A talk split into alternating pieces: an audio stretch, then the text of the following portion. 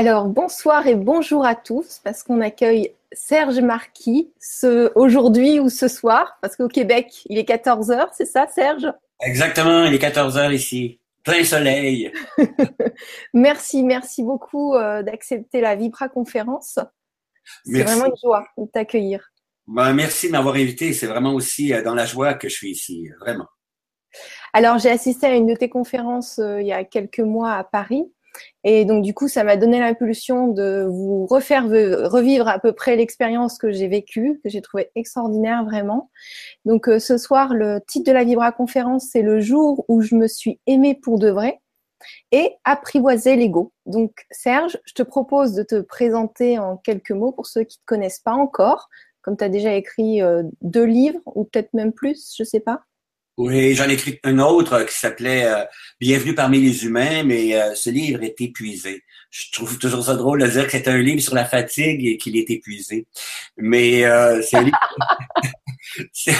que j'ai fait avec un ami. malheureusement, cet ami est décédé et après son départ, on a décidé de ne pas le réimprimer.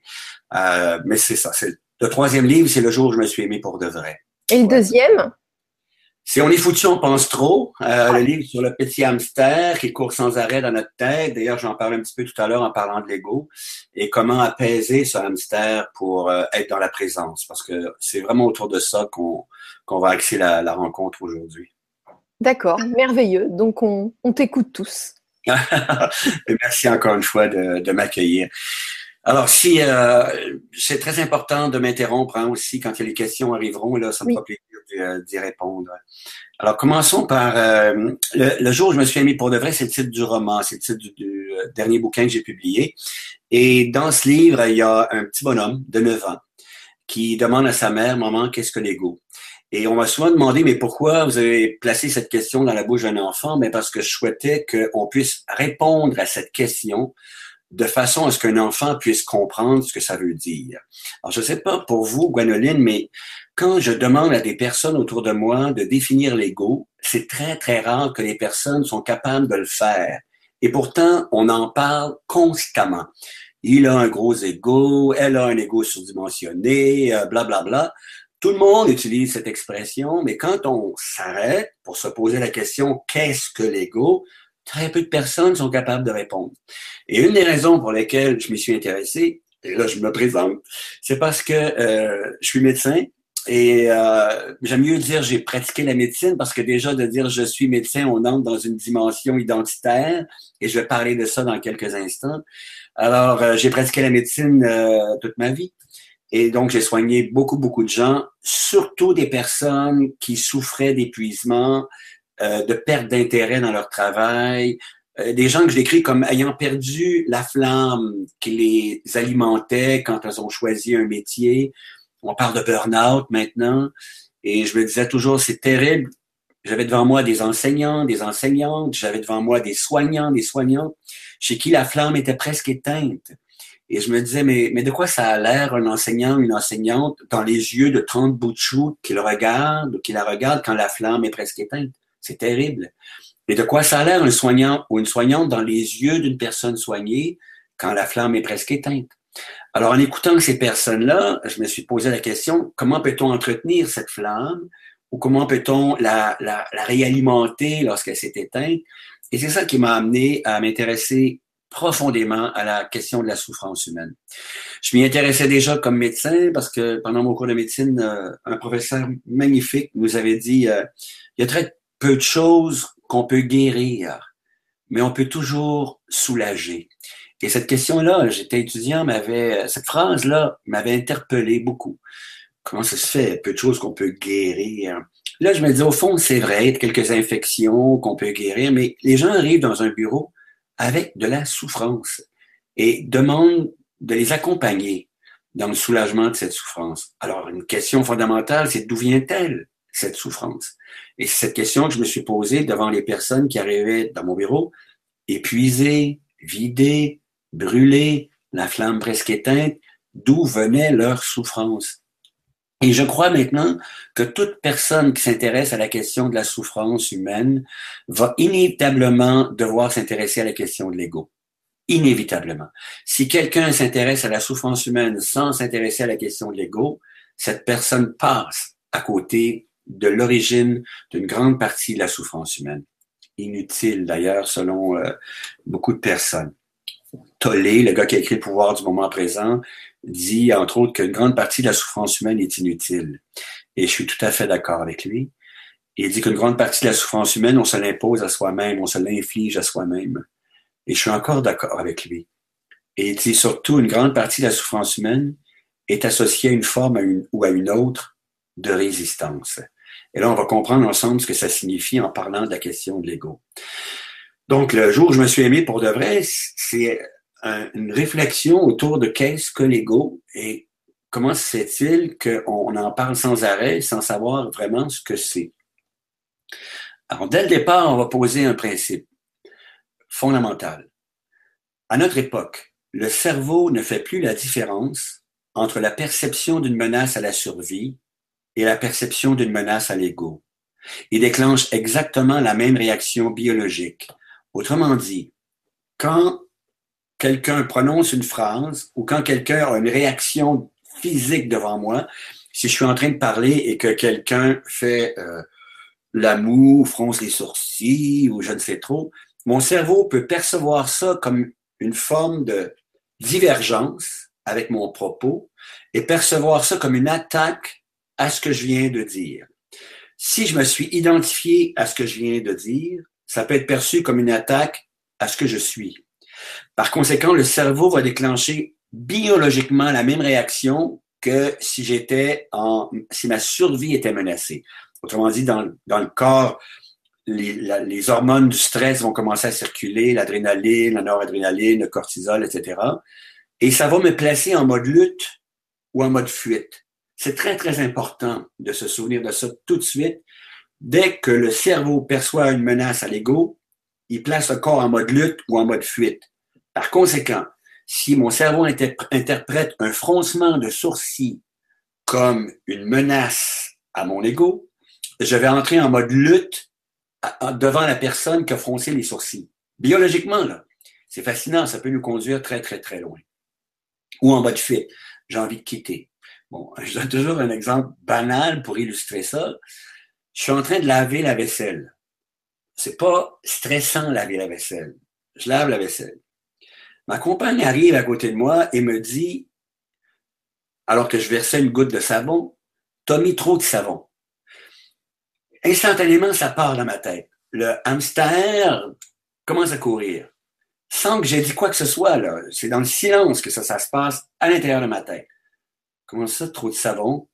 Qu'est-ce qu'elle en sait, elle, de la quantité de savon qu'on doit mettre? Est-ce qu'elle a un doctorat en savon? Comprenez-vous? Ça, c'est une réaction de mon ego qui vient tout à coup de, percevoir une attaque à ce qu'il est dans son savoir, dans sa science du savon, etc., etc. Et là, mon corps entre en mode lutte ou en mode fuite instantanément, biologiquement. Est-ce qu'elle a un doctorat en savon, blablabla. Bla, bla, bla. Et là, j'ai envie de dire, hé, qu'est-ce que tu en sais?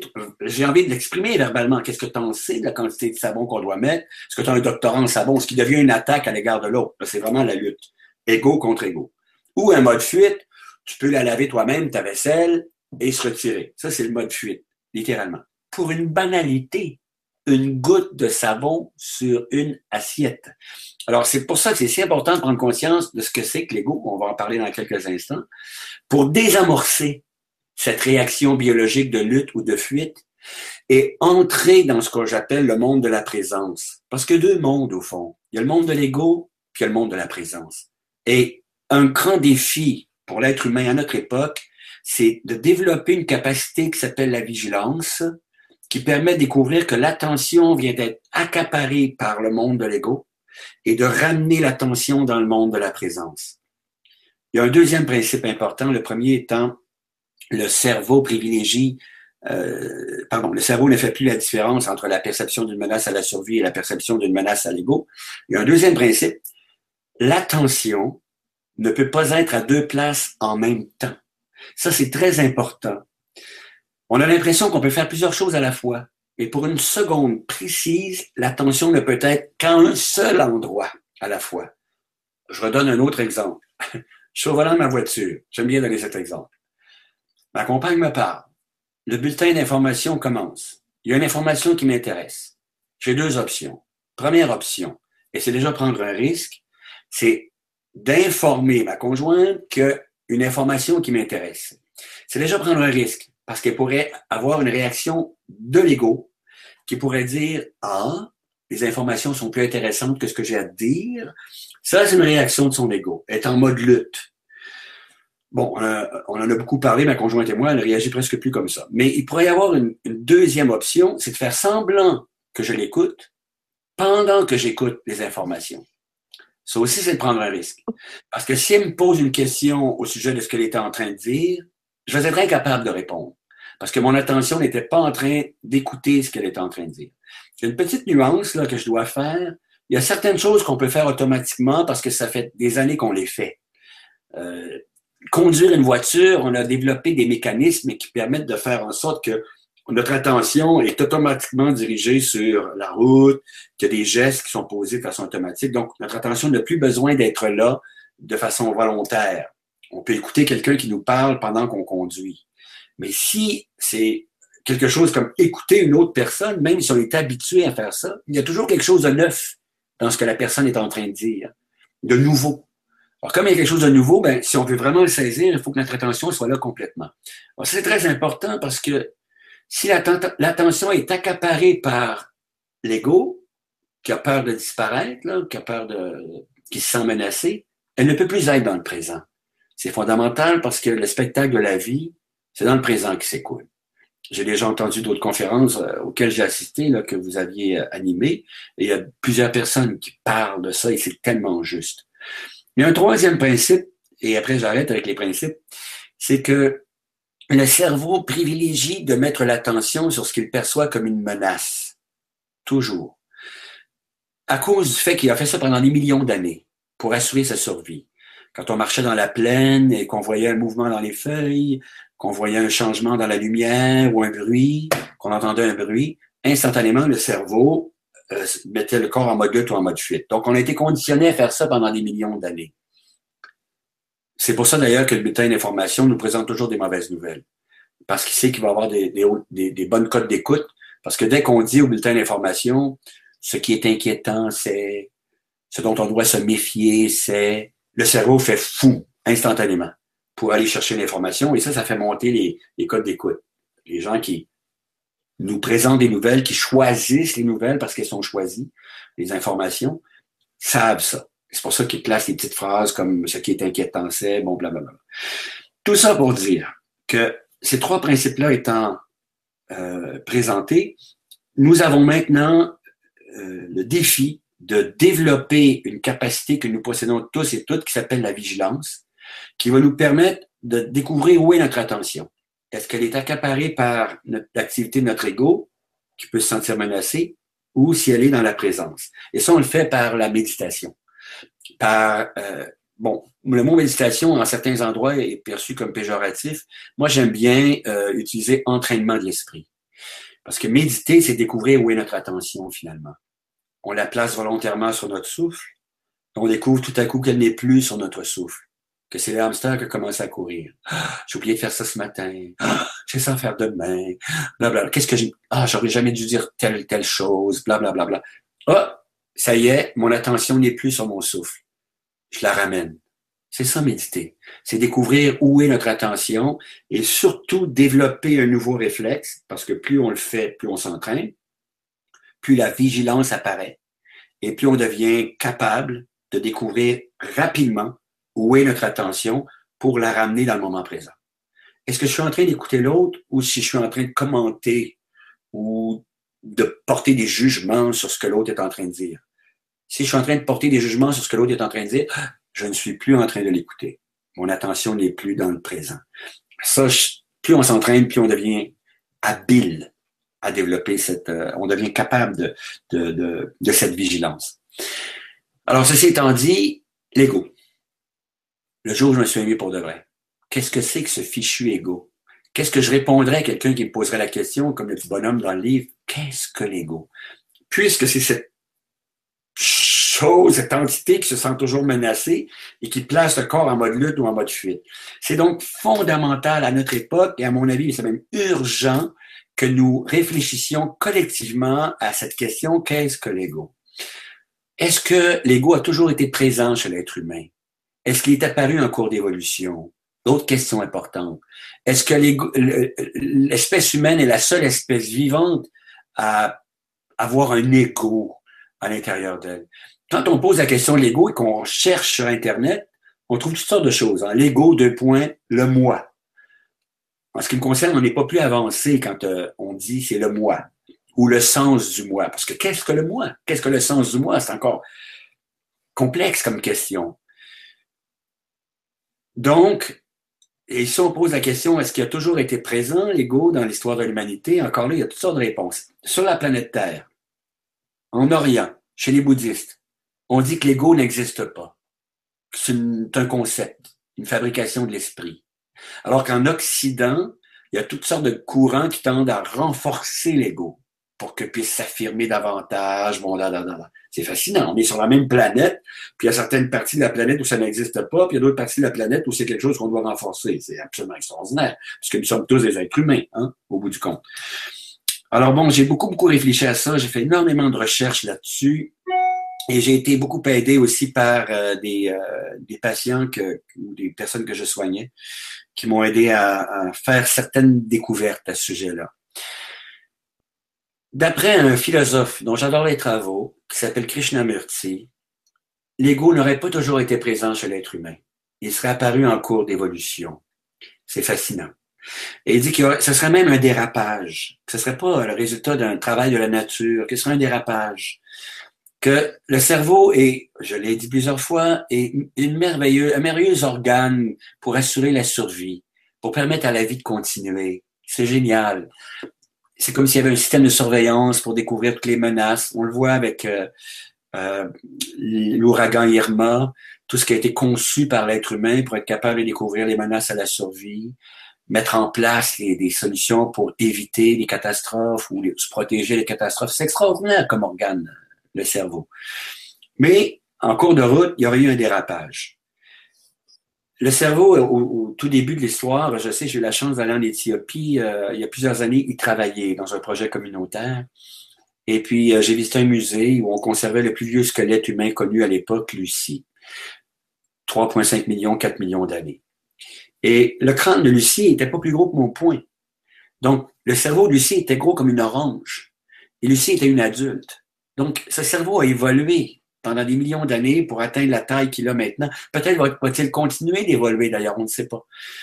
Mais cette évolution, ça a permis l'apparition de neurones, de nouvelles connexions entre les neurones, donc la capacité d'élaborer des concepts, la capacité d'élaborer des idées. C'est ce qui est apparu en cours de route.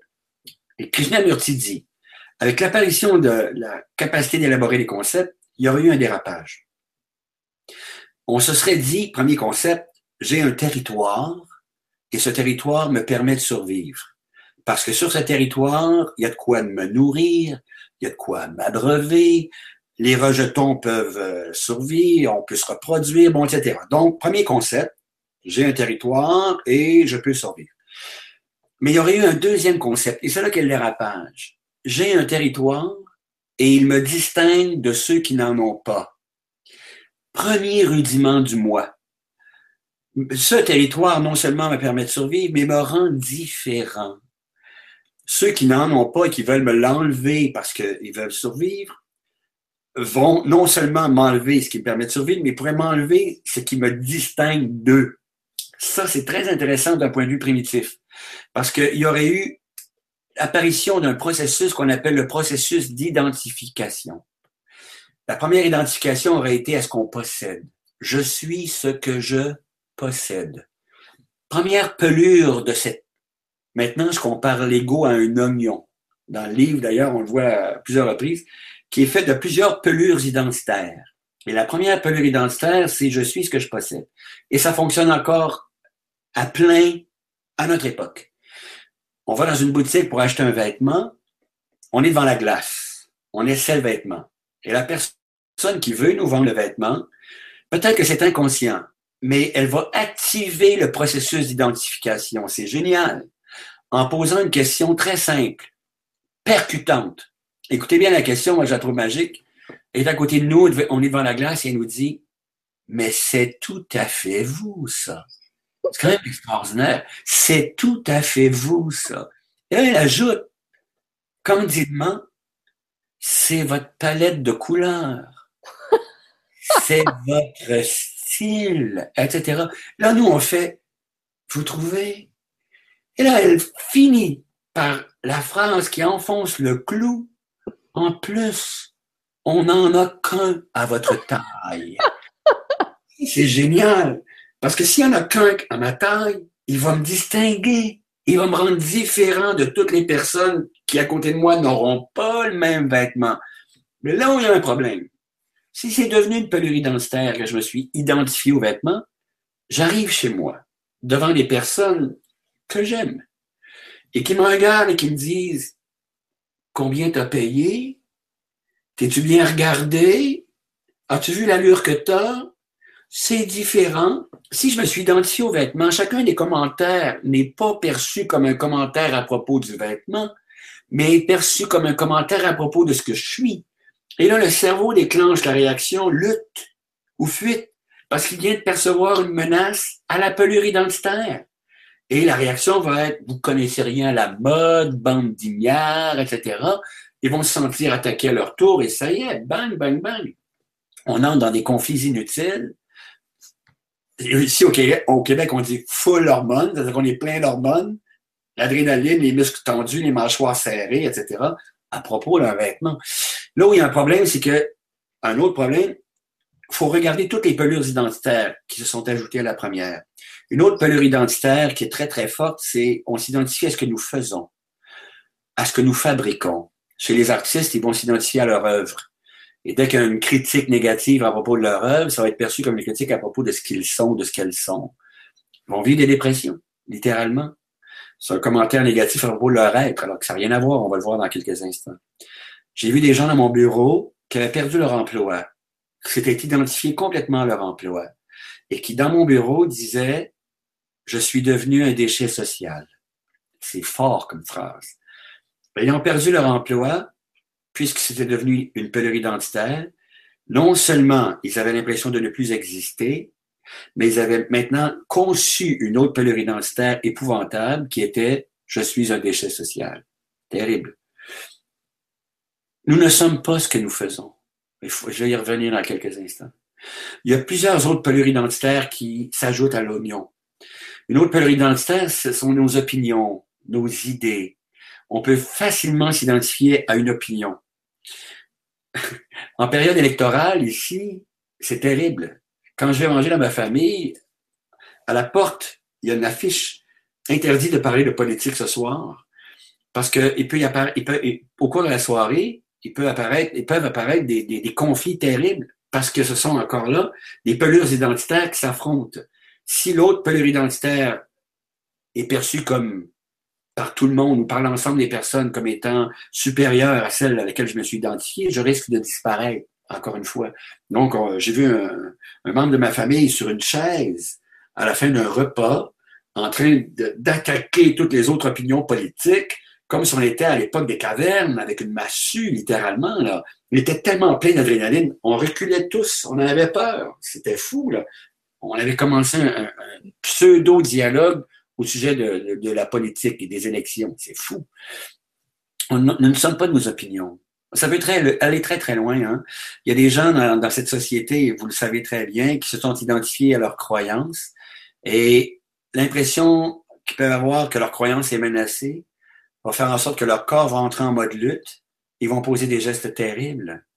Il y a des personnes qui, qui vont jusqu'à se faire exploser pour défendre une croyance littéralement, parce que si leurs croyances disparaissent, ils ont l'impression de, de, disparaître. Ils se font disparaître pour assurer la survie de leur ego. C'est fascinant. Alors donc, opinion, idées, euh, etc. Moi, j'ai changé souvent d'opinion dans ma vie, heureusement. J'ai changé souvent d'idées dans ma vie, heureusement. Je suis pas disparu. Une autre pèlerie identitaire qui, est, qui peut être terrible, c'est des personnes s'identifient à leur souffrance, à leur maladie, il devient très difficile de les accompagner, de les aider à soulager cette souffrance. Parce que pour eux, perdre leur souffrance signifierait disparaître. Ils sont devenus leur souffrance. Ils sont devenus leur maladie. J'ai une tante que je cite partout, euh, tante Madeleine, qui est décédée. Merci d'avoir appris ce que vous m'avez appris, mais elle souffrait d'une arthrite très sévère. Les doigts étaient tordus, à presque à 90 degrés. Personne n'était capable de la soigner. Elle était devenue sa maladie. Parce que ses doigts étaient tellement croches qu'il la distinguait. Personne d'autre n'avait des doigts aussi croches que les siens. Donc, la soigner, pour elle, voulait dire, je perds ma maladie, donc je n'existe plus. C'est terrible. Et on pourrait ajouter toutes sortes, l'apparence, l'apparence. Dans cette société, c'est terrible, c'est devenu une peur identitaire. J'ai dit encore un article ce matin à, ce sujet-là. Euh, l'augmentation des taux de suicide chez des jeunes qui utilisent beaucoup, beaucoup leur iPhone pour, à travers les réseaux sociaux, poster des images d'eux-mêmes et attendre fébrilement les pouces par en haut, les likes ou les pouces par en bas. Donc, tu veux dire, euh, vous voulez dire l'apparence du, du corps humain? Du corps humain. On s'identifie à un corps humain alors qu'on est un être. Oui, c'est ça. donc, du coup, à la limite, si on, on arrive à apprivoiser notre ego, on peut l'apprivoiser pour les futures vies aussi, finalement. On, on peut, euh, on apprivoise ce qui, au, au fond, est l'essence de ce que nous sommes. L'ego n'est pas du tout l'essence de ce que nous sommes des gens m'ont dit, ouais, mais on a besoin d'un ego. Pourquoi tenez-vous tant à avoir un ego? Qu'est-ce que c'est que cette histoire? C'est pas, pour moi, je suis au stade où je me, on m'a même posé la question la semaine dernière, est-ce que ça sert à quelque chose? Bah, peut-être quand on est enfant, y a-t-il quelque part une utilité à s'identifier à quelque chose, mais euh, tôt ou tard dans la vie, il faut perdre cette identification faut développer la vigilance pour découvrir ce que nous sommes vraiment. Parce que l'histoire de l'apparence, là, les jeunes s'identifient tellement à leur corps et à leur apparence physique. Et des personnes plus âgées aussi. De là, d'ailleurs, la, place que prend le, le botox, euh, les chirurgies de toutes sortes dans cette société pour que l'apparence demeure la même. Parce que si l'apparence disparaît, pour euh, le cerveau qui est l'identification à l'apparence, c'est je, je disparaît. Les jeunes qui place une photo sur Facebook et qui attendent les pouces par en haut. D'ailleurs, je me plais à, depuis quelques années maintenant, à rappeler que ce symbole est un symbole qui était utilisé à l'époque de l'Empire romain, hein, dans le Colisée, par l'empereur. C'est on le gracie ou on le fait disparaître. Hein. C'est terrible. C'est un symbole qui a été utilisé pendant des, des années des années pour euh, faire disparaître les êtres humains. Aujourd'hui, on les attend, ces pouces par en haut sur, les, sur Facebook, après avoir présenté une photo de soi. Et il y a des jeunes là, qui n'ont vu apparaître que des pouces par en bas et qui ont commis des tentatives de suicide parce qu'ils s'étaient tellement identifiés à leur image que cette image étant attaquée, ils avaient l'impression d'être attaqués, hmm. donc de disparaître. Et ils entraient dans un état dépressif, je n'existe plus, je ne suis rien, etc., etc. Donc, il, y a, un exemple qui m'est arrivé euh, récemment. En fait, euh, euh, j'ai conscience que je suis pas ce, que ce corps. Et en fait, moi, je fais des, du mannequinat et j'étais à un casting avec plein d'êtres qui pensaient être leur corps. Et donc, quand on est spirituel, entouré de gens qui, qui sont que dans la matière et qui croient qu'ils sont leur corps, du coup, moi, je me sentais pas bien et du coup, j'ai chuté, chuté. Et euh, après le casting, je suis devenue apathique, c'est-à-dire que j'étais un peu triste, enfin, et je comprenais pas ce qui m'arrivait. Parce qu'en fait, je me suis réidentifiée d'un coup à un corps, d'être entourée de tous les gens qui s'étaient clairement identifiés à ça. Et je me suis demandé ce qui m'arrivait. Et en fait, c'est, ça nous fait chuter d'être entouré de gens qui croient qu'ils sont des illusions, des pelures d'oignons, leur corps ou euh, ben, euh, ce qu'ils font, voilà. Même quand on en a conscience, il suffit qu'on soit en contact de trop de personnes comme ça, ben ça, on se remet au même niveau. Enfin, moi, c'est mon, mon expérience. Après, ah, c'est une super expérience. la semaine dernière. je sais pas. c'est une super prise de conscience. C'est une super prise de conscience parce que c'est ça qui est fascinant. Le cerveau, là, c'est à la fois un organe fabuleux et en même temps, il est parfois bête. Il est, il est bête il réagit instantanément et c'est ça qui est terrible parce que ça se fait à toute vitesse à cause de la partie inconsciente qui réagit. Là. La partie inconsciente qui contient, qui contient toutes les identifications euh, ou le résultat de toutes les, identifications qu'on a eues au cours de notre existence. Et en une fraction de seconde, tac, il vient chercher dans les tiroirs de la mémoire là, une de ces fausses identités-là. Et hop, menace à cette fausse identité, pang, réaction biologique de lutte, de fait, j'ai pas envie d'être ici, je me sens tout croche ou toute croche, je sais pas pourquoi. L'apathie dont, dont, vous parliez, etc. Là, on, on, on, et on n'est même pas capable de, de, de saisir ce qui s'est passé. Mais la plupart du temps, c'est cette fichue peur de disparaître qui réapparaît, paradoxal, mais la peur de disparaître réapparaît et s'empare de toute l'attention. Et le hamster se met à courir, ta, ta, ta, bon, qu'est-ce qui va m'arriver, blablabla. C'est ce que vous dites, l'attention en fait, si j'avais eu l'attention au moment donné et de voir, d'observer ce qui m'arrivait, je n'aurais pas été triste euh, une journée et demie après. Je l'ai réalisé qu'après, en me questionnant, mais pourquoi je suis comme ça? Je comprenais pas. Et après, j'ai compris. Mais il m'a fallu quand même un peu de temps. Que quand on est en train de regarder, euh, c'est plus facile quand même. Oui, et c'est formidable ce que vous dites aussi parce que euh, plus on s'entraîne, plus rapidement on se rend compte du piège dans lequel l'attention est tombée. C'est-à-dire, on ça ne prend, ça ne prend plus des heures avant d'en sortir. Et il y a un moment, là, c'est fascinant. Il y a un moment où il y a cette vigilance qui apparaît, qui découvre où est l'attention. Et là, l'ego réapparaît encore.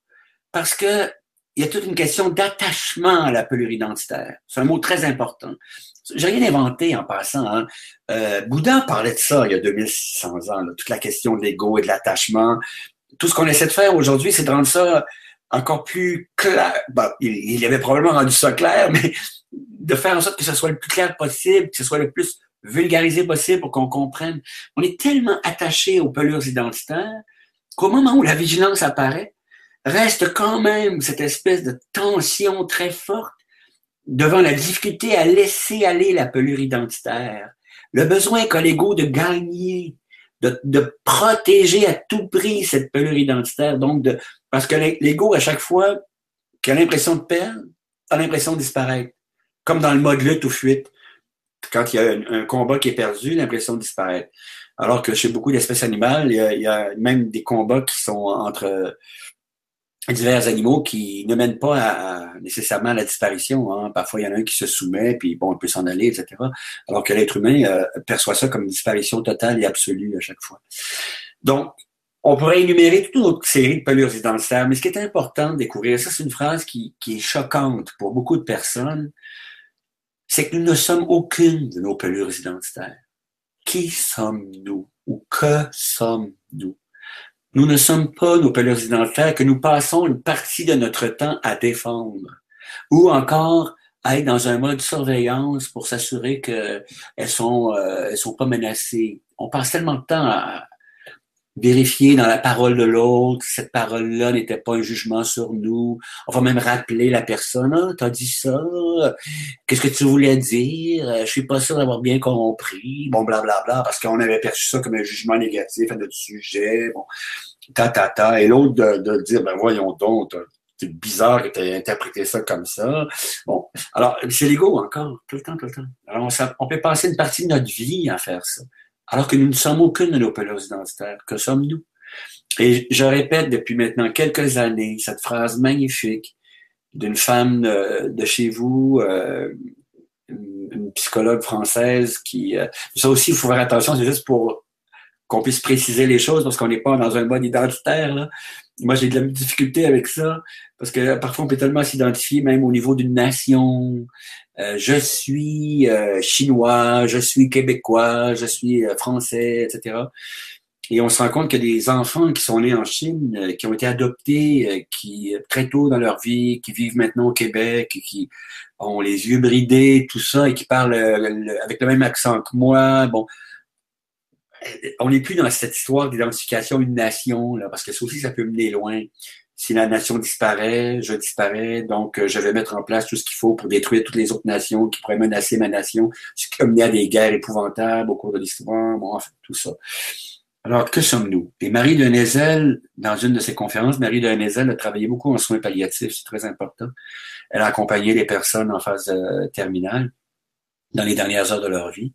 Et elle disait, il faut découvrir en nous ce qui ne vieillit jamais. Quelle phrase fabuleuse. Ah oui, c'est beau. Il faut découvrir en nous. Moi, je suis ému à chaque fois que je la prononce. Il faut découvrir en nous ce qui ne vieillit jamais. Et qu'est-ce qui en nous ne vieillit jamais? Et, encore là, ce sont des mots hein, qui, pour, pour essayer de traduire euh, l'essence, mais euh, au fond, l'essence, il n'y a, y a, pas de mots qui peuvent la décrire, mais utilisons quand même des mots pour se comprendre. La première chose qui en nous ne vieillit jamais, c'est la capacité d'être présent ou présente. C'est cette présence. Aux soins palliatifs, il y a des personnes dans les dernières heures de leur vie qui sont totalement présents ou présentes aux personnes qui les entourent, quelques heures avant de mourir, et qui sont même conscientes du privilège qu'elles ont d'être présentes, présentes aux personnes qui les entourent, parce que cette, cette capacité d'être présent, présente est comme un noyau autour duquel peuvent graviter toute une autre série de capacités qui en nous ne vieillissent jamais. Capacité d'aimer, ça ne vieillit jamais. Il n'y a pas rien qui peut menacer notre capacité d'aimer. C'est fascinant de dire ça. Il y a des gens dans mon bureau qui arrivaient avec la flamme presque éteinte, brûlée, vidée, comme je le disais au début, et qui, euh, sous prétexte de vivre un épuisement dans leur travail, mais venaient de vivre une rupture. Quelqu'un euh, les avait laissés, était parti, bon tata. Et là, j'étais devant les personnes qui avaient l'impression que la personne qui les avait laissés était partie avec leur capacité d'aimer. Alors qu'au fond, ce qui était arrivé, c'est que la personne ne leur témoignait plus qu'elle les aimait, mais ça ne leur avait pas enlevé leur capacité d'aimer. Et à partir du moment où elle se rebranchait là-dessus, mais voyons, elle n'est pas partie, elle m'a pas volé ma capacité d'aimer, elle s'est pas emparée de ma capacité d'aimer, elle est intacte, ma capacité d'aimer.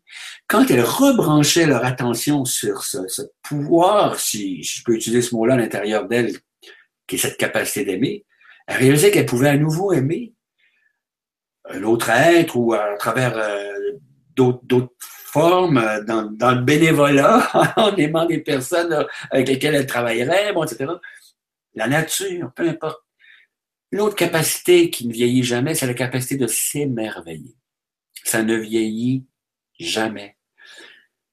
Euh, J'ai vu aux soins palliatifs des personnes s'émerveiller de façon incroyable. Une femme, entre autres, qui, qui racontait qu'elle euh, était enceinte au moment où sa mère était euh, aux soins palliatifs. Et elle a accouché de jumeaux.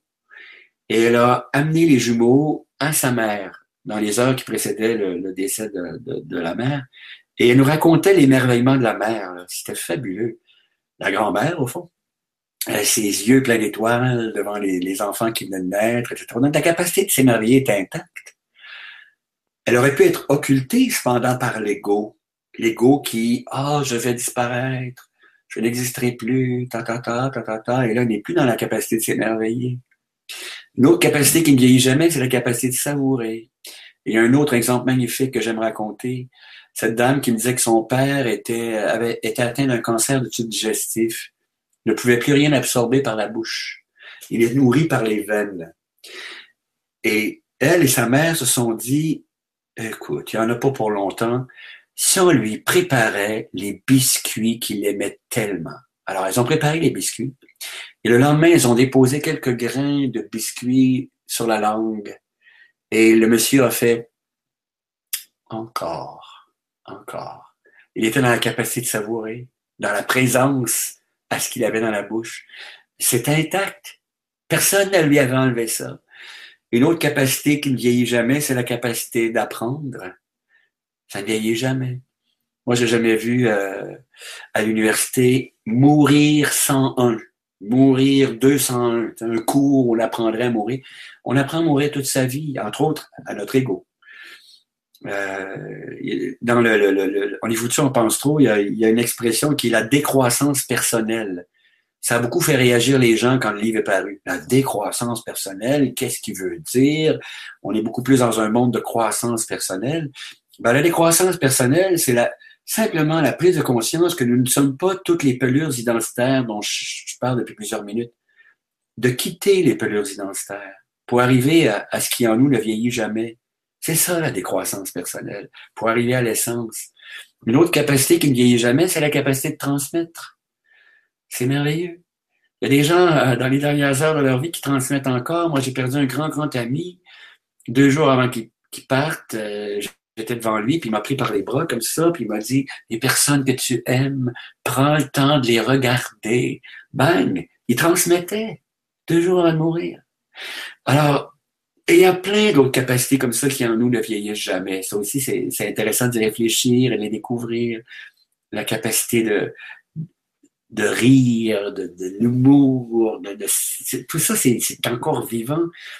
Là où il y a un problème, c'est que comme l'attention ne peut pas être à deux places en même temps, c'est elle est accaparée par l'ego, c'est-à-dire par la perception que le cerveau, qu'une des pelures identitaires peut disparaître, donc déclenchement de la réaction lutte ou fuite, l'attention n'est plus dans le présent, et elle n'est plus dans toutes ces capacités que je viens d'énumérer, et on passe à côté de notre vie, littéralement. Oui, donc, si, si, on laisse, euh, si on laisse l'ego continuer de s'agiter et de réagir, en fait, on a le cerveau qui fonctionne moins vite. On voit pas, on voit pas forcément les gens qu'on aime. On est accaparé par tous nos problèmes, tout notre hamster qui tourne dans la tête. Alors qu'on pourrait regarder les gens, rigoler avec eux, vivre des expériences et être totalement là. Et c'est ça l'intérêt, c'est de, bah de d'être attentif à lui, de le regarder et dire ok bon bah ça non, je ça m'atteint pas. Enfin je sais pas comment on dit, mais euh, de l'accueillir voilà accueillir avec bienveillance son activité, de l'observer. C'est un mot magnifique. Observer. Ah, ça y est, c'est le cerveau là qui vient de lancer la, le système d'alarme parce qu'il y a une pelurie densitaire qui se sent menacée. mon image, que va-t-on penser de moi? Que va-t-on dire de moi? Bon, Il vient de lancer le système d'alarme et là, toute l'attention est complètement accaparée par ça et le discours s'est amorcé à l'intérieur de la tête. Et là, tout à coup, il n'y a, il y a plus d'espace pour aimer, écouter, savourer, créer, la capacité de créer. Ah oui, créer, ça enlève tout ça ça ne vieillit jamais la capacité de créer. Il y a beaucoup de gens qui disent oui, mais euh, vous êtes en train de dire que euh, on ne pensera plus. Ben non, pas du tout. Il y a comme deux types de pensées. Il y a les pensées teintées de l'activité égoïque. Qu'est-ce qui va m'arriver? Euh, on ne m'aimera plus. Quand va-t-on penser de moi? Si j'ai des rides qui apparaissent, bon, blablabla. Bla, bla, bla.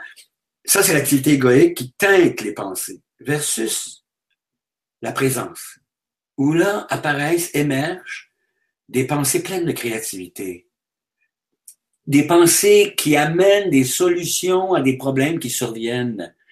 L'ouragan, problème qui, qui, survient sans qu'on ait malheureusement pu faire quoi que ce soit. On peut maintenant commencer à travailler, bien sûr, sur euh, les, changements climatiques. On peut agir à ce niveau-là. Quand l'ouragan s'est amorcé, on fait quoi?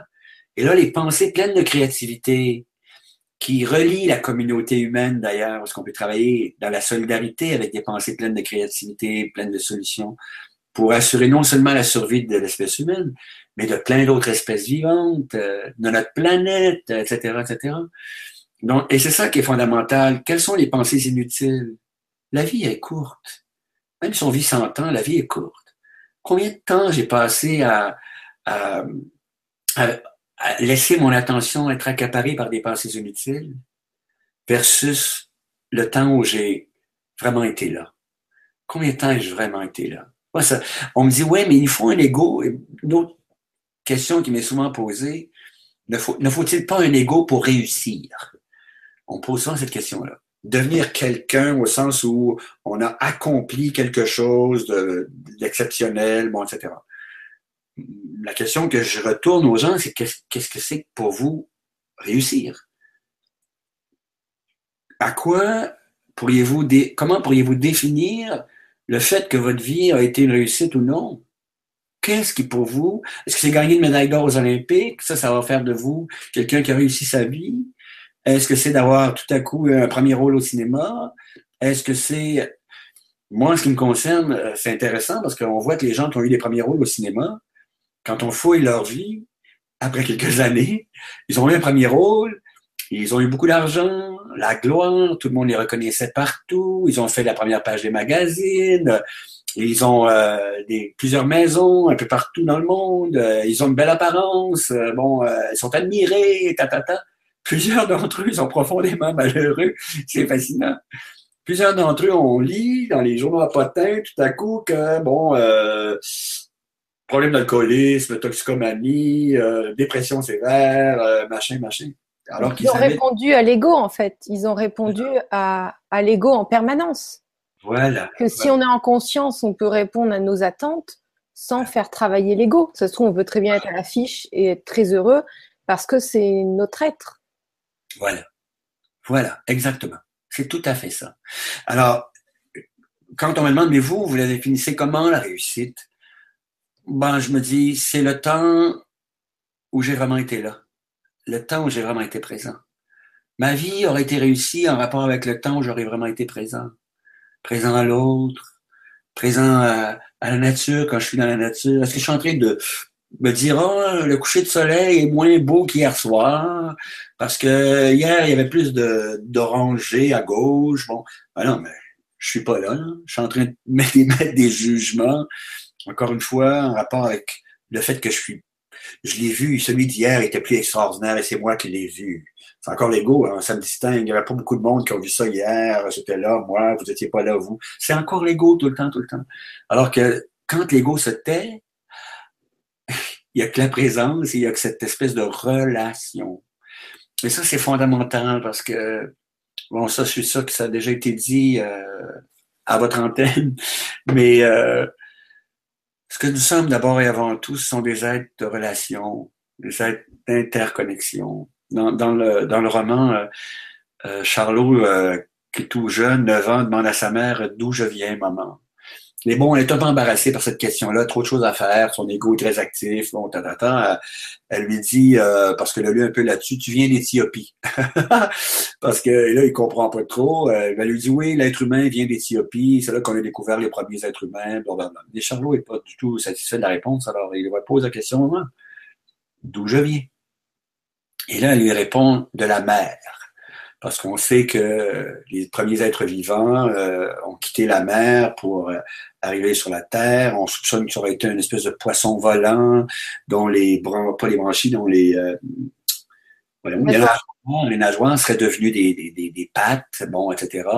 L'apparition des premiers reptiles, les, les, premiers êtres rampants. Bon.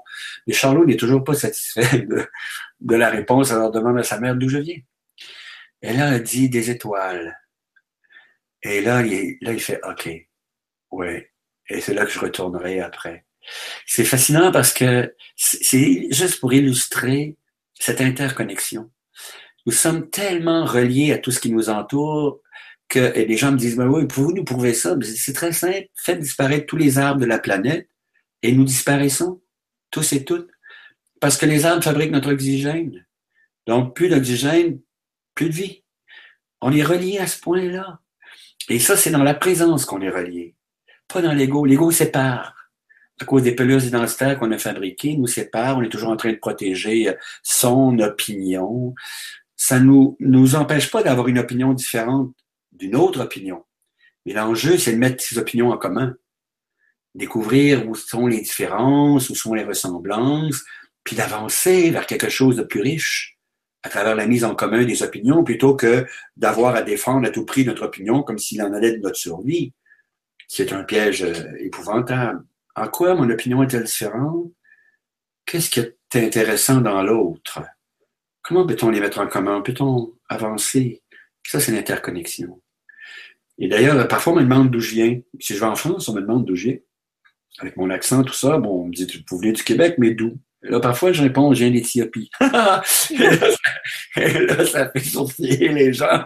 Et puis, je leur réponds aussi, je viens de, la mer et je viens des étoiles. Alors, ils me disent, ils s'enfuient. Qui est cet être humain-là? On se sauve. Mais on, vient, tous de là. C'est Hubert qui disait ça. Nous sommes tous des poussières d'étoiles. Hein. C'est fabuleux. Alors là, on n'est plus dans les, ces constructions de pelures identitaires qui se sont faites au fil des, euh, les siècles et auxquels nous sommes tellement attachés avec la peur de disparaître si elles s'en vont, ta, ta, ta, et qui nous font poser des gestes horribles de destruction plutôt que de rester dans ce que nous sommes profondément, c'est-à-dire ce qui en nous vieillit jamais et qui nous relie, qui nous relie.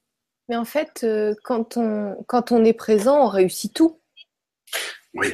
Ah, bravo. Magnifique. Magnifique. Absolument. Quand Absolument. on est présent, on réussit tout. Quand on est présent, on écoute l'autre, donc on a réussi. Quand on fait un travail et qu'on est présent, ben on est réussi. On réussit parce qu'on on a toute l'attention dessous, donc on peut pas se tromper, on peut pas. On réussit tout en fait. On crée. Ouais. On crée. On savoure. On savoure. On n'est pas en train de passer à côté de ce qu'on ce qu'on a dans la bouche. On savoure. Euh, J'ai un ami qui s'intéresse au vin beaucoup. Et euh, parfois, c'est merveilleux, on a des, des échanges euh, extrêmement intéressants l'un avec l'autre. Parce que le génie humain, c'est quand même fabuleux, hein, la civilisation puis l'évolution. On est parti d'une époque où on grattait des, des, carcasses avec des bouts d'os puis de, de, de pierres pour se nourrir de, de, charogne. C'est ce qu'on faisait. Et là, on est quand même arrivé à la gastronomie. C'est pas rien. Puis bon, qu'on soit euh, dans un univers où on croit qu'il faut que c'est préférable de manger des, des légumes, etc. C'est merveilleux, c'est parfait. Mais peu importe, il y, a, il y, a, un raffinement partout pour rendre ça savoureux. On parlait du thé tout à l'heure, on parlait de, de, la cannelle, on parlait de... C'est fabuleux tout ce que le cerveau humain est arrivé à, à concevoir. Maintenant, on a la mode. Moi, je, le problème, c'est la pelure identitaire, mais quand je regarde ce que certaines personnes conçoivent comme vêtements, j'admire le génie humain dans, dans les tissus qu'il qui a réussi à concevoir, euh, leur beauté. Euh, on a beaucoup d'esthétisme, ouais. L'esthétisme, le confort, l'incroyable confort. Les écharpes ici qu'on porte l'hiver et qui nous tiennent au chaud, mais qui en plus sont c'est doux, c'est agréable à porter, etc. Tout ça, c'est le résultat de la, la civilisation, de, de, de l'évolution du cerveau. C'est extraordinaire ce raffinement. Évidemment, l'art, la, la, musique, la peinture, la littérature, on est parti de quelques couleurs probablement qu'on a appliquées parce qu'il y avait une pierre qu'on avait frottée sur une paroi rocheuse. Et puis, on a eu Picasso, c'est fou. Alors, Serge, est-ce que tu veux bien répondre Alors, profitez de Serge qui est là. Euh, vous pouvez lui poser toutes les questions. Je ne sais pas si tu prends encore des consultations. Oui, j'en prends encore, mais euh, de moins en moins parce que euh, je voyage de plus en plus. Beaucoup, beaucoup, beaucoup. Au cours des deux dernières années, j'ai tellement voyagé que j'ai la difficulté à assurer un suivi mm. au niveau de consultation à cause des voyages que je fais. Alors, euh, donc. Alors, profitez-en. Profitez-en pour poser des questions si vous avez envie de poser. Peut-être tu pourras, tu pourras aider. Oui, tout à fait. Alors, j'ai déjà posé euh, une question de Awa qui nous dit Est-ce que les rituels EFT, Oponopono peuvent, peuvent nous aider à nous aimer? Ne sommes-nous pas dans un cycle où parfois on s'aime et parfois on ne s'aime plus? Oui. En fait, euh, il y a plusieurs rituels, quand on y réfléchit comme il faut, qui sont des, des moyens qu'a développé encore le génie humain pour découvrir où était l'attention et pour nous amener à ramener, pour nous permettre de ramener l'attention dans le présent. Et, c'est ça qu'il faut regarder quand on regarde ces, rituels. Sont-ils des moyens de me permettre de découvrir où est mon attention? Méditation, yoga, tai chi, une quantité incroyable de, de stratégies que l'être humain a conçues, merveilleuses stratégies pour découvrir où est l'attention et s'entraîner, s'entraîner à faire en sorte qu'on la vigilance nous, nous, nous permette de la ramener dans le présent. Là où est l'amour de soi, parce que est-ce que je peux m'aimer? À partir du moment où, où, où, tu le disais tout à l'heure, oups, est-ce que tu es encore là? Oui. Je crois que j'ai perdu. Ah, parce que l'image est comme fixe, gelée un peu. Mais ah, je suis là. Bon, parfait. Te voilà. Alors donc, euh, si je suis tu disais tout à l'heure, je me permets de dire tu. Si, tu disais tout à l'heure, si l'attention est vraiment dans le présent, on se pose même plus la question sur l'amour de soi. On est tellement rempli de tout ce que nous vivons qu'on est, on est devenu, je vais jusque là, on est devenu la capacité d'aimer. On est devenu amour, si vous voulez. Je peux le dire comme ça, j'ose aller jusque-là. Et on est devenu amour autant pour, pour soi que pour les gens qui nous entourent, pour la vie autour de nous, sous toutes ses formes. Parce que c'est ça, c'est les multiples formes que la vie a empruntées, les milliards de formes que la vie a empruntées qui deviennent simplement le constat qu'on est interconnecté et qui deviennent objet d'amour, littéralement. Alors, dans la présence, c'est comme si la question s'effaçait doucement. Euh, on, ne se la pose plus, on, est dans la capacité d'aimer, on est amour. Alors donc, euh, amour de soi aussi, c'est là, dans son plein potentiel, dans ses pleines ressources, dans ses, capacités, etc. Alors, merci beaucoup pour ta réponse, Serge, et merci pour la question, Awa. Lauriane qui nous dit bonsoir Gwénoline, content de te retrouver. Bonsoir Serge. Bonsoir. Je, vous découvre aujourd'hui avec grand intérêt. Et dis-moi Serge, est-ce que tu, aurais euh, une technique de méditation ou quelque chose qui nous ramène dans le moment présent? On en parle beaucoup, chacun a sa technique. Peut-être toi, tu as quelque chose à nous proposer euh? En fait, ce que j'apporte, c'est ce que tellement de, personnes euh, avant moi ont suggéré. Et ça peut se faire à chaque instant. Méditer, ça peut se faire à chaque instant. Il y a un, médecin américain euh, dont j'oublie le nom pour le moment, Richard Moss, c'est revenu. Richard, Richard Moss. Richard Moss, M-O-S-S. Il suggère à beaucoup de personnes de méditer, puis beaucoup de personnes lui disent, ben, j'ai pas le temps de méditer. il répond ceci. Quand j'écoute une autre personne, que je l'écoute vraiment, je médite. Je trouve ça magnifique. Parce que si j'écoute une autre personne, vraiment, je me rendre compte que tout à coup, j'ai cessé de l'écouter. Que mon attention est accaparée par les jugements que je porte sur ce qu'elle était en train de dire. Que je ne suis plus avec ses paroles, son visage, bon, ses expressions. Et ça, c'est méditer de m'en rendre compte. Euh, c'est Chinatan, le, le moine bouddhiste, qui disait quand je lave la vaisselle, je lave la vaisselle. C'est-à-dire que je place mon attention sur la saleté qui disparaît, la propreté qui apparaît.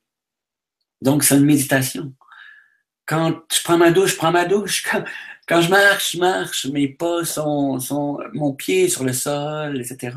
Mon attention est elle là quand je savoure, je savoure. Chaque instant peut être un, objet de, un moment de méditation.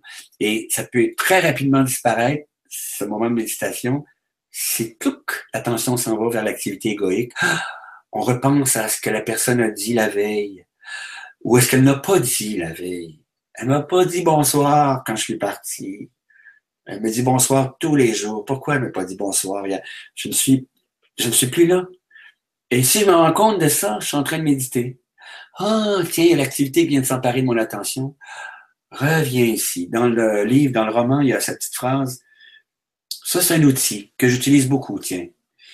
Bah, justement, il y a Lauriane qui nous demandait quelle est votre méthode? Bon, ben, il y, a une petite phrase que je me répète constamment. C'est reviens ici. Reviens ici.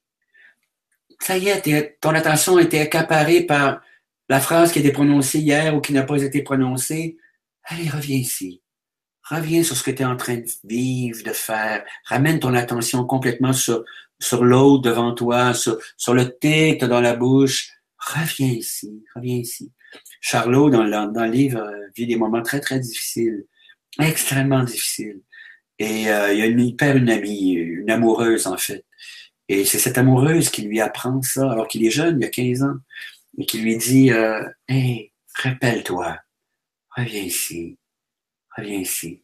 Elle l'aide même à traverser le moment où elle, elle disparaît en rappelant que même mourir, ça peut être une étape de méditation. C'est fou, hein? Reviens sur ton souffle, reviens sur ce qui se passe pour découvrir ce que c'est finalement ce passage. Ce ce ça, c'est un ami qui disait ce pas sage. Euh, l'autre outil. Mais reviens ici. Ça, c'est un outil que j'utilise plusieurs fois par jour. Allez, reviens ici, Serge, reviens ici. Il y a une chose aussi, euh, moi, dans le cadre euh, de, de l'évolution personnelle, j'ai fait une, une expérience, euh, c'est-à-dire que au début, on commence, au final, on se regarde dans les yeux longtemps. Donc on a, on tombe, on a envie de tomber dans la conscience, on a envie de dormir et tout.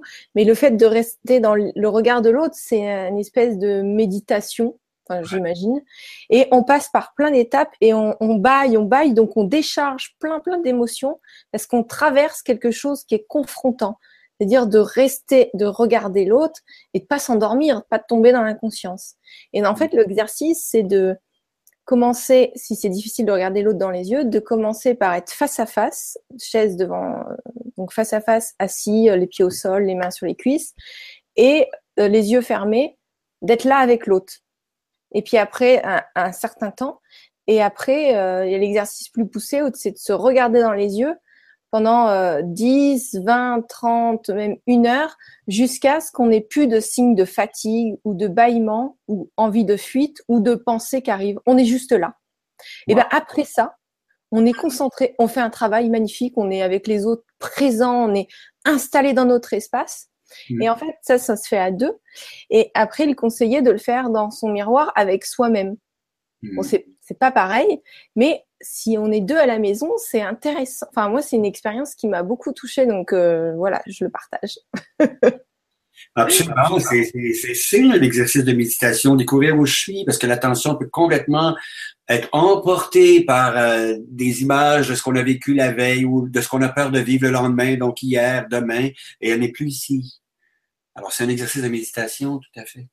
Ouais, et, et c'est ce qui est, ce qui est confrontant, en fait, c'est génial parce que quand on confronte euh, avec une personne en face, déjà, on peut pas fuir parce qu'on doit faire l'exercice. Et puis, on a pu être confronté dans la vie réelle. Enfin, dans la vie réelle, on est toujours dans la vie réelle, mais dire ce qui est déjà confronté, bah, euh, ça va être plus léger quand on se représente devant une personne ou qui, qui peut être agressive. Bah, on va être là à la regarder, puis on va être zen, on va pas avoir de réaction parce que nous, on est bien. Donc, euh, ça glisse quand on est bien, ça glisse. Donc, euh, tous les exercices que tu nous donnes ou tout ce qui est euh, arriver à, à, voir le moment où on va réagir, bah, plus ça va, moins on réagit et puis bah, l'autre, il a plus de prise. Donc, il arrête son cinéma. Parce que nous, on est là, on le regarde. C'est tellement intéressant parce que ça, c'est super intéressant. Parce que quand je suis avec une autre personne et dans son discours, il y a des choses qui peuvent être perçues par mon cerveau comme des menaces à des pelures identitaires, je peux arriver à m'en rendre compte que c'est l'activité égoïque qui s'est emparée de mon attention. Et là, je peux me poser une question aussi simple que est-ce que ce qui en moi ne vieillit jamais est menacé? Est-ce que ma capacité d'aimer est menacée? Est-ce que ma capacité d'être présent, présente est menacée? Et là, la réponse est toujours la même. Non. Et là, ça s'apaise. Est-ce que ma capacité de m'émerveiller est menacée? Non. C'est jamais menacé. Et là, ça s'apaise parce que si l'inconfort apparaît, c'est parce qu'il y a perception d'une menace, parce que la peur va disparaître, qui vient de s'emparer de, l'attention complètement. Alors, si je, je ramène l'attention sur ce qui ne disparaît pas, sur ce qui n'est pas menacé, je m'apaise. Le cerveau arrête de sécréter les hormones de la lutte ou de la fuite parce qu'il n'y a plus de menace. Ouais. On se sent bien et donc, du coup, l'autre, il n'a pas de point d'accroche. Il ne peut pas sentir du stress et continuer sur ça. Il ne peut plus faire. Donc, il vient, bah, il, ne fait plus rien. Ou il s'en va. oui, c'est ça. Ou, il entre tout à coup dans un apaisement à son tour. Mm. L'autre personne entre dans un apaisement à son tour, découvrant qu'il n'y a pas de menace, qu'il n'y a pas besoin d'attaquer pour euh, se donner l'impression d'exister. Il n'y a pas besoin d'attaquer l'autre pour sentir qu'il est vivant. C'est pas nécessaire. Puis en plus, hein? nous, on l'écoute. On le regarde, on l'écoute. Donc en plus, il est écouté, il est regardé. Et donc, il, est... il arrête tout ce qu'il dit. Mais il est écouté. Mais il fait plus rien. c'est drôle. il y a la présence. Il y a la présence. Ouais. Euh, en tout cas, bah, c'est chouette d'échanger avec toi sur ce sujet-là. Et on a une autre question de Lauriane, si tu veux bien la prendre, parce qu'on arrive à la fin de la Vibra conférence. C'est bon pour toi? Oui, oui, absolument. Alors, on a tellement de pression, il faut aller vite tout le temps. Au travail, il faut avoir fini avant d'avoir commencé. Méditer, c'est plutôt ralentir pour être présent. Comment concilier les deux et ne pas se sentir submergé par le mouvement général? Merci. Comment être présent dans, ce, dans, cette, dans cet univers, dans ce monde où la pression est si grande? Ce sont les plus grands défis. un autre grand défi qui nous, euh, qui nous euh, appelle, si vous voulez. Comment ramener la présence sur ce que je suis en train de faire à chaque fois, plutôt que de laisser mon attention s'emparer pardon, mon attention est accaparée par la peur de ne pas arriver à réaliser ce que je suis en train de réaliser. Autrement dit, s'il y a une pression pour que je termine avant d'avoir commencé, je reprends la, la, phrase de Lauriane, comment éviter le piège d'entrer dans j'y arriverai pas? C'est impossible de terminer avant d'avoir commencé. Comment éviter d'entrer dans le piège de faire en sorte que mon attention soit accaparée par ces phrases-là et ramener mon attention sur l'activité, le geste ou ma créativité sollicitée? Si j'entre dans la présence complète, absolue de ce que je suis en train de faire, mon attention ne sera plus accaparée par j'y arriverai pas et je ferai ce que j'aurais fait pendant que j'étais présent. Et je vais être beaucoup plus productif parce que j'aurais construit, créé ce que j'aurais créé. Là où arrive l'autre problème, c'est est-ce que ça répond aux attentes ou non? Ça, c'est un autre problème auquel j'aurais à composer aussi. Et là, j'aurais à, livrer ce que j'ai créé. Voici ce que j'ai créé dans le temps qui m'était imparti. Il m'est impossible de faire davantage. Toute mon attention a été complètement dans le, le geste que je posais ou ce que j'étais en train de construire, concevoir, fabriquer. Un exemple banal, vraiment banal. Je l'ai vécu. Quelqu'un qui me racontait, il, était préposé aux, euh, bénéficiaires, c'est-à-dire quelqu'un qui s'occupe des personnes âgées. Il devait refaire les lits euh, le matin, bon, ta, ta, ta. Il est toujours euh, l'hamster qui courait, quel travail épouvantable que je fais, euh, je fais moins que rien, etc. Il n'avait plus d'attention du tout, du tout sur la qualité des gestes qu'il posait. La, la beauté, au bout du compte, ça va jusque-là, là, du drap qui est placé adéquatement pour la personne qui va revenir dans le lit un peu plus tard. Et quand il arrivait à mettre son attention sur ses gestes, faire taire le hamster, au fond, ne plus être dans un jugement sur lui-même, sur la valeur de son geste, il éprouvait un profond bien-être parce qu'il se sentait relié à la personne qui allait retrouver ce lit. Même quelqu'un qui m'a dit, vous savez, j'adore faire ce travail maintenant parce que je découvre les différences entre chaque dos que je lave. Et donc ça, c'est la présence absolue au geste qui est posé et non plus au jugement sur ce qu'il a à faire dans le court laps de temps. C'est ça qui pourra... Il y a des choses qui ne sont pas faites. Mais là arrive l'intelligence humaine et le dialogue avec l'autre personne qui est responsable du département, peu importe, pour dire, ben là, voici ce que j'ai fait dans le, temps où j'étais complètement là à faire ce que je faisais. Maintenant, est-ce qu'on peut discuter des délais? Est-ce qu'on peut discuter de la, des, des, des, des, attentes, des objectifs? Est-ce qu'il y a des ajustements possibles, etc.? Sinon, on se perd et on perd un temps fou, on ne peut pas être productif en se disant j'y arriverai pas. Ah Alors que si on est présent, on ne perd plus ce temps et on devient créatif et on ne porte pas de jugement sur soi-même à ce moment-là. Ah oui, merci beaucoup, beaucoup pour cette réponse. Euh, ouais, c'est merci Lauriane aussi pour la question. Oui, merci Lauriane. C'est vrai que de, de comprendre quelles sont nos libertés, quelles sont nos barrières et quel est notre but, c'est quand même mieux que de faire un travail et de pas savoir ce qu'on nous. Ouais, il faut peut-être définir qu'est-ce que c'est notre travail. Ça, c'est intéressant ce que tu ce que tu viens de dire. Ouais, c'est génial. Ça revient... pas. C'est stressant si on ne sait pas. Exact. Ça revient à la question du sens, littéralement. Et ça, c'est fondamental. Hmm. Voilà. D'accord, merci beaucoup, Serge. Et Brigitte, une dernière question qui me dit Bonsoir, quel plaisir de, vous écouter. Moi, j'ai retenu de garder ce qui est autour de moi dans le présent. On ne souffre pas ni avec le passé, le futur. Merci. Waouh! Waouh! Waouh! C'était tellement ça. Bah. Et si on arrive à développer, j'insiste beaucoup là-dessus, c'est parce que je sais que c'est possible. Quand on, on, vit, on sait que c'est possible. Cette vigilance-là est en nous. Il s'agit simplement de lui laisser la place qu'elle peut occuper en s'entraînant. Là, tout à coup, on se rend compte que l'ego vient d'apparaître parce que quelque chose qui n'a pas été fait comme on aurait voulu que ça soit fait, quelque chose qui n'a pas été dit comme on aurait voulu que ça soit dit, ou quelque chose qui n'a pas été reconnu comme on aurait voulu que ce soit reconnu, bon, etc., etc. On s'en rend compte que ce sont des mots qui traversent notre esprit au sujet de ça. Et là, on se rend compte qu'on n'est plus présent et qu'on peut apaiser ça en observant qu'on n'est plus dans ce qui en nous ne vieillit jamais. Et ça s'apaise, ça s'apaise. Et là, on peut retrouver le contact avec l'autre et même parler de ce qui a été dit pour réaliser qu'au fond, l'autre personne n'était pas du tout à la même place que nous dans ses propos, etc. Alors, ça change tellement la vie.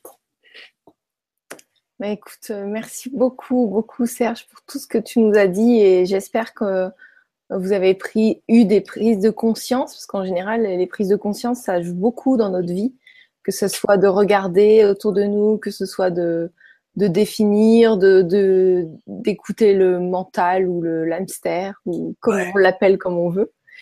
Et euh, alors, avant de te donner le mot de la fin, j'aimerais bien montrer euh, ton dernier livre, si tu me le permets. Merci, merci. Qui est euh, Le jour où je me suis aimée pour de vrai. C'est un joli cœur, plein de couleurs, c'est magnifique. Et voilà, je vous le conseille. Euh, c'est un très joli roman, comme, comme tu as pu nous en dire quelques brives. Et euh, il y a d'autres petits détails assez croustillants dedans. Donc euh, voilà. En tout cas, l'ancien, l'ancien livre aussi qui était On est foutu, on pense trop, c'est ça? Ça, c'était un pur bonheur, beaucoup plus petit, mais vraiment génial. Et voilà, même à offrir, c'est top. Donc, merci d'être venu. merci. Merci, à toi, Gwenoline. Merci pour euh, ton accueil, ta présence, ta générosité. Vraiment, c'est euh, très touchant. Alors, merci beaucoup pour tout ça. Merci pour les belles relations que tu, euh, tu, construis et pour ce que tu apportes aux êtres humains sur cette planète. Merci. Bah, c'est grâce à, à, toi, à tout le monde. Tu vois, si on est regardé là, c'est tous les auditeurs et bon, bah, c'est chouette d'être avec vous en interaction. Donc, voilà. Je te propose de, de donner le mot de la fin pour tout le ben, monde. Merci à tout le monde. Merci à toutes les personnes qui, euh, qui étaient présentes et qui, et qui le seront aussi. Oui. Et euh, surtout, surtout, euh, peut-être utiliser ces petits mots tout simples, mais qui changent complètement la vie. Reviens ici. Hmm. Reviens. Alors, toute mon affection à tout le monde. Merci infiniment. Bye bye les amis. À bientôt. À demain, oui, à demain pour la Vibra conférence avec Sébastien Socard. Je crois que c'est un clairvoyant qui va répondre aussi à vos questions. Donc j'espère que j'écorche pas le mot. Voilà, à demain et à bientôt Serge. Merci. À bientôt. Merci beaucoup.